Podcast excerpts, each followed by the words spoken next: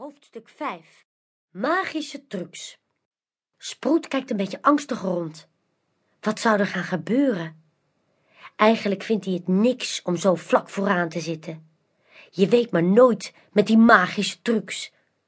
Maar Spekky leunt juist op de houten rand rond de piste, zodat ze alles nog beter kan zien. Dolores komt binnen en zet twee stoelen neer. Manolo staat met zijn armen over elkaar te wachten. Hij kijkt strak naar de vloer en het lijkt alsof hij diep in gedachten is. En Sproet denkt, zou hij zich voorbereiden op iets heel moeilijks? Plotseling heft Manolo zijn hoofd op en kijkt hij naar het publiek. Zijn blik glijdt langzaam langs de rijen. Wie wil zich door mij laten betoveren? roept hij. Er klinkt gegrinnik, maar niemand geeft antwoord. Weer stelt Manolo zijn vraag. Wie wil zich laten betoveren? Zijn magere vingers schiet naar voren. Joe, of joe, of je misschien. Spekkie draait zich om naar Sproet. Zullen wij meedoen? Hij valt bijna van de bank, zo schrikt hij. Dat meent Spekkie toch niet? Gelukkig stappen er alle man en een vrouw naar voren. Sproet zucht opgelucht. Phew, komt hij daar even goed vanaf?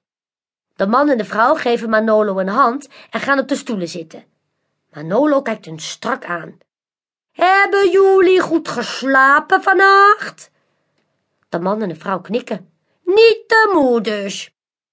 Ze schudden hun hoofd. Toch gaan jullie zo even slapen. En de man schiet in de lach. Nou daar geloof ik niks van. Mij kunt u niet betoveren hoor, met uw magische trucs, wat u ook doet.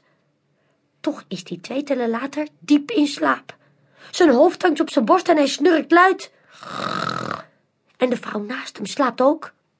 Het publiek ligt dubbel. Maar Sproet staat naar Manolo. Hoe krijgt hij dit nou voor elkaar? Kan dat door de beweging van zijn handen? Of betoverde hij hen met zijn ogen? Manolo schudt de man en de vrouw zachtjes door elkaar, maar ze worden niet wakker. Opeens klikt hij kort met zijn vingers. Meteen doen de man en de vrouw hun ogen open. Ze kijken vrolijk rond alsof er niets is gebeurd. Lekker geslapen? vraagt Manolo. Ik, zegt de man.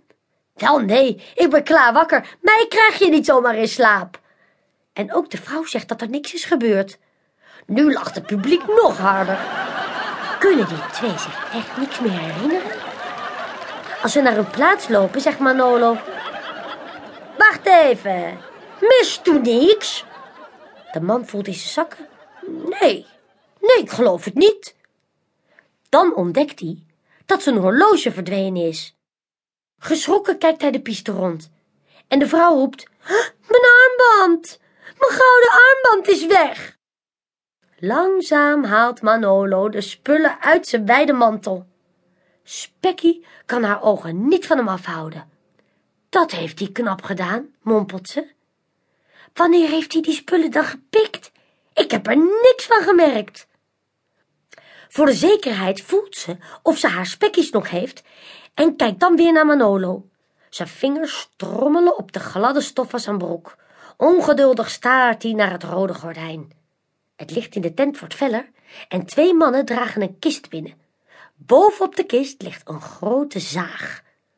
Manolo wijst daarnaar en zegt, die zaag is je heel scherp. Een mevrouw vooraan mag voelen en ze knikt bang. En met die zaag ga ik Dolores doorzagen. Spekkie rilt. Gaat Manolo echt doen wat hij zegt? De kist wordt op een tafeltje gezet. Manolo klapt de deksel open en wenkt Dolores. Ook zij voelt aan de zaag. Inderdaad, heel scherp, zegt ze zacht. Toch klimt ze dapper in de kist. Als ze ligt, zijn alleen haar hoofd en haar voeten nog te zien. Die steken uit het hout. Ben jij er klaar voor? vraagt Manolo. Hij grijnst gemeen. Het meisje knikt. Mooi! Manolo klapt het deksel dicht en begint te zagen. De scherpe tanden van de zaag knarsen in het hout. Spekkie krijgt het er koud van. Ook Dolores lijkt niet erg op haar gemak. Het zagen is een zwaar karwei.